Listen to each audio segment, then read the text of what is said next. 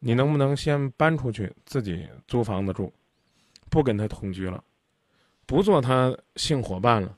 不是，我如果真的搬出去的话，我我们两个接受的会更快。结束的快又如何？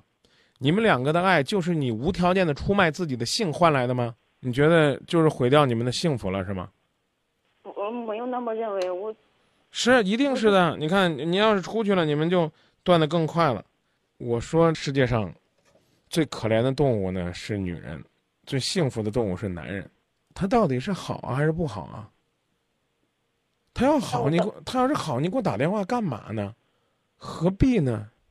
送到门上，像人家媳妇儿一样照顾着人家，得不到名分，得不到关怀，得不到爱，甚至得到的更多的是伤害。我我真的想问，何必呢？你还是听不明白我的话，是不是？听明白了。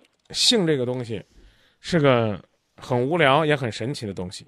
我们不要避讳去谈性。这个男和女之间的那个窗户纸，有的时候呢，就是你们跟你们两个性息息相关的。